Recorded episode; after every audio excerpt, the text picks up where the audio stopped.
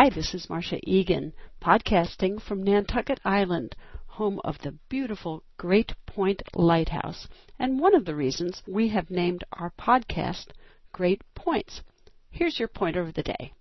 Here is a time management tip that a lot of people don't use or maybe don't even know about. There's so many people out there who are very good at managing their time and planning their days and getting a lot of things done. The one thing that they overlook is involving others in when and how they use their time. In other words, share how you use your time with your team or with your department. Here's an example. If you like to plan your day from 8:15 to 8:30 and you set aside that specific time for daily planning, tell everyone that that's what you're doing. It's a very simple conversation and a conversation that many people are hesitant to have. By very simply telling people that you use 8:15 to 8:30 to plan your day, you will minimize your interruptions. This is Marcia Egan and this is just one more way to perk up your work.